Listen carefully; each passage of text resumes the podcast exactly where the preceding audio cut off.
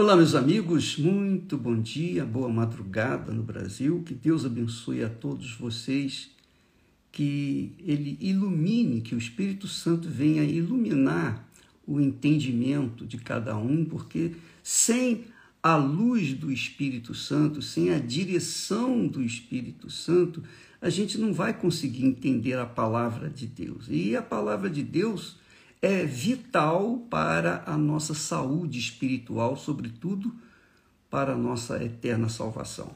Então é preciso que o Espírito Santo venha conduzir os pensamentos, os nossos pensamentos, para que possamos entender, compreender, absorver e ter coragem, fé para praticar os seus ensinamentos.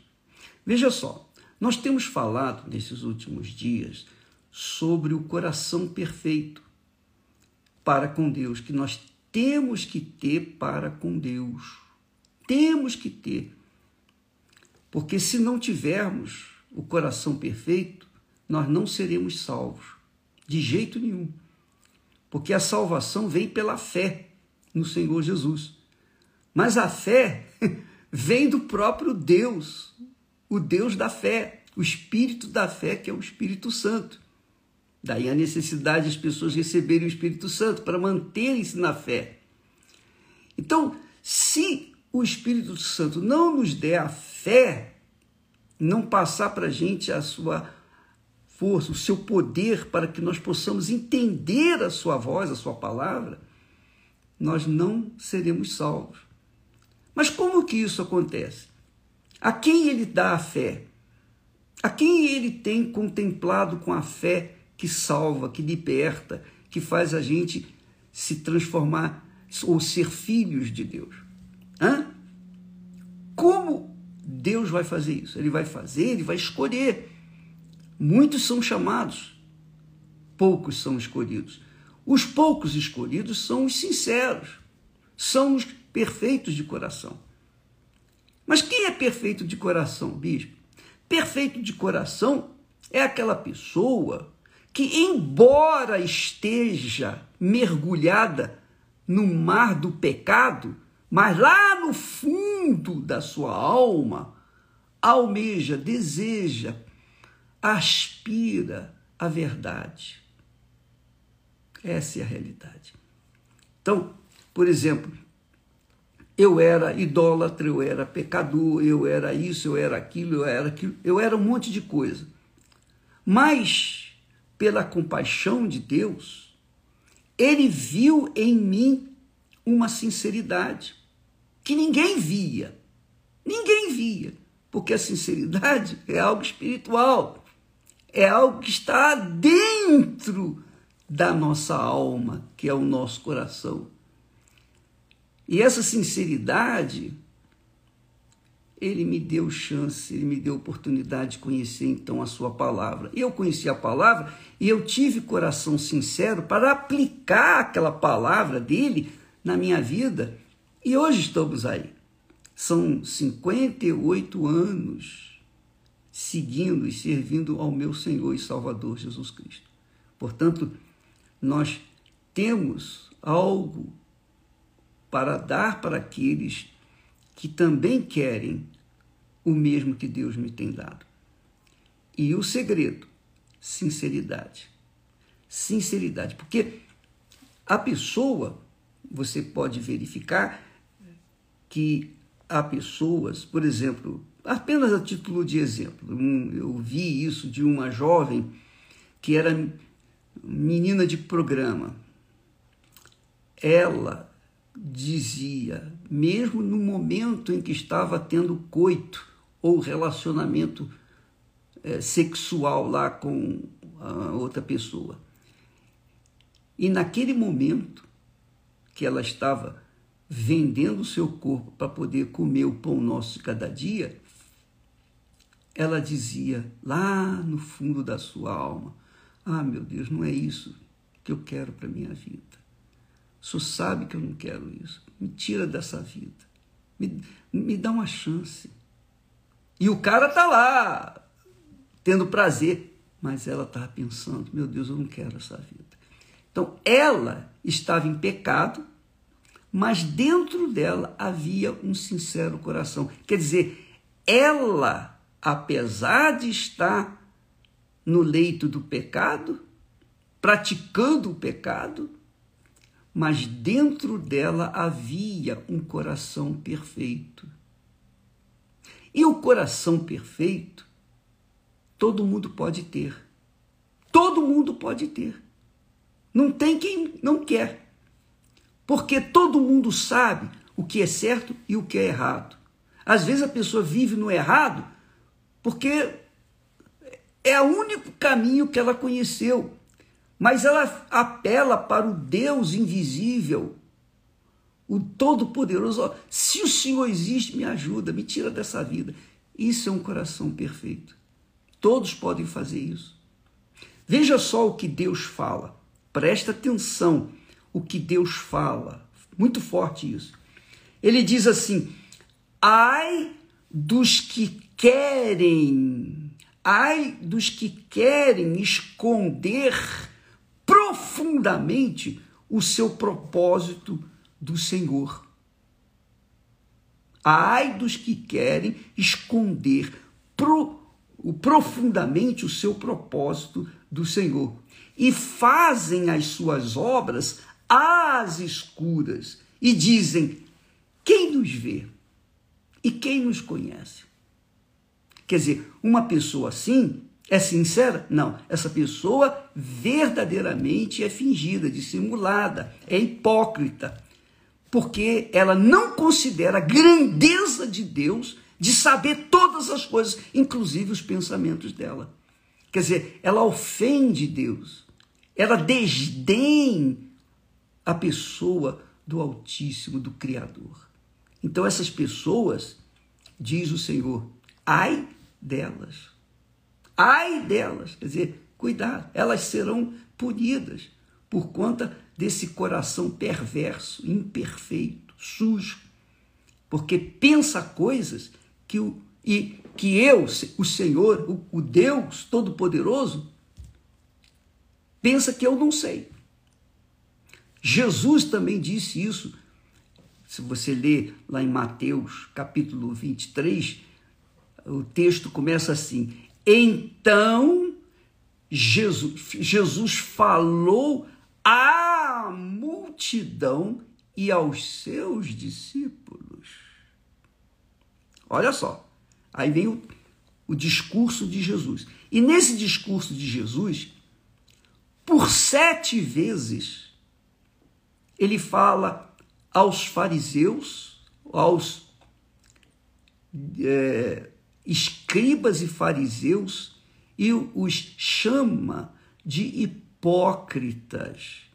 Escribas eram aqueles que copiavam a Torá, a Bíblia, os mandamentos, os profetas, eles copiavam naquela altura. Então, os escribas eram altamente conhecedores das sagradas escrituras, dos mandamentos. Ninguém mais sabia do que eles, Ninguém mais sabia do que eles, porque eles copiavam a Bíblia à mão, à mão. Então eles tinham bem conhecimento da palavra. E Jesus disse: Ai de vós, escribas. E depois ele acrescenta: E vocês, fariseus, hipócritas. Quer dizer, ele chama aqui os escribas e os fariseus de hipócritas, quer dizer, fingidos, corações imperfeitos. Pois que fechais aos homens o reino dos céus, e nem vós entrais, nem deixais entrar os que estão entrando. Quer dizer, essa raça de víboras existe hoje. Não é só com os judeus, os escribas, os fariseus, mas são todos aqueles que se escondem atrás de um púlpito, de um púlpito, com a pinta de santo, com a veste de santo, com um mestre, como um mestre da religião, mas são bandidos, são hipócritas, são imperfeitos de coração. Jesus diz para essa gente: ai de vós que se escondem ou procuram se esconder, olha só, que querem se esconder profundamente o seu propósito do Senhor. Quer dizer, dentro deles há propósitos pessoais, há desejos, vontades pessoais. E eles pensam que podem, que podem esconder do Senhor. E fazem as suas obras às escuras. São aqueles sacerdotes pedófilos, por exemplo. Por exemplo, os pedófilos são sacerdotes, são autoridades. E os pais deixam as suas criancinhas inocentes sendo cuidadas por esses bandidos, pedófilos. E eles pensam que podem se esconder do Senhor. Ai de vós! E dizem ainda assim: quem nos vê? Quem nos conhece? Minha amiga e meu amigo, veja que se você ler, estudar a Bíblia ou ler as Sagradas Escrituras, você vai ver que existem dois tipos de pessoas: os sinceros e os hipócritas. Os sinceros são salvos os hipócritas já era. Não serão salvos. Não terão fé para serem salvos. Não terão fé para serem salvos. Esse é o problema. O coração imperfeito não vai ter fé para poder ser salvo. Então, quando a gente bate aqui na tecla do coração perfeito, sinceridade, é para chamar a atenção dos sinceros não os hipócritas, porque eu não espero nada dos hipócritas. Se Deus não espera, quanto mais eu vou esperar. Mas eu tenho certeza que no nosso meio existem pessoas que estão mergulhadas no pecado e pensam assim: ah, não tem mais jeito para mim. Não tem sim. Você que está no pecado, você que está perdida, perdido, você que vive, não importa qual o grau de pecado que você cometa ou comete, o que é importante é o seguinte: se você tiver uma, um mínimo, uma chamazinha pequenininha de sinceridade, Deus vai em busca dessa sinceridade e faz essa chama, então, crescer para conhecer a grandeza do Altíssimo. É muito grande, é muita coisa. Amanhã estaremos falando mais a esse respeito e quem tem interesse Vamos continuar nessa fé, jejum de Daniel. Amanhã, depois de amanhã e até domingo, quando nós teremos o desfecho final do derramamento do Espírito Santo para os sinceros. Os sinceros. Você pode receber o batismo com o Espírito Santo mesmo mesmo estando no pecado. Como assim, ô bispo? Basta você aí mesmo no lugar do pecado, qualquer que seja o lugar, qualquer coisa que você esteja fazendo, você diz: Meu Deus, não é isso que eu quero. Tem misericórdia, tem compaixão de mim. E me faça te conhecer. Me dá uma chance para sair dessa vida. Deus vai lhe dar a fé, o espírito da fé, para que você possa então sair dessa situação e segui-lo e servi-lo pelo resto da sua vida. Há chance para você que é sincera, que é sincero. Para você há chance, pode ter certeza disso.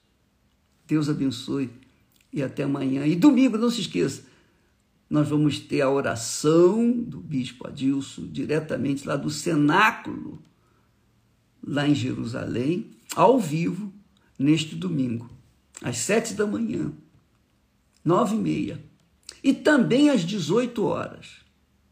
Às 18 horas, no domingo. Mas às duas e meia da tarde, a reunião é especificamente para as pessoas que estão gemendo com a depressão, insônia, medo, nervosismo, ansiedade, vontade de se matar, pessoas que têm um vazio profundo na alma. Se você que está me assistindo nesse momento é da fé, Vá em busca dessas pessoas e traze a domingo agora, às duas e meia da tarde. Participe da reunião das sete horas da manhã ou das nove e meia, mas não se esqueça daqueles que estão gemendo por aí. Vá em busca deles, leve no seu carro, leve no seu colo. Faça alguma, pega um carrinho, sabe aquele carrinho de pedreiro? Coloca a pessoa dentro do carrinho de pedreiro e leva para salvar essa alma. Porque uma alma vale mais do que todo mundo e a sua glória. Deus abençoe em nome do Senhor Jesus. Amém.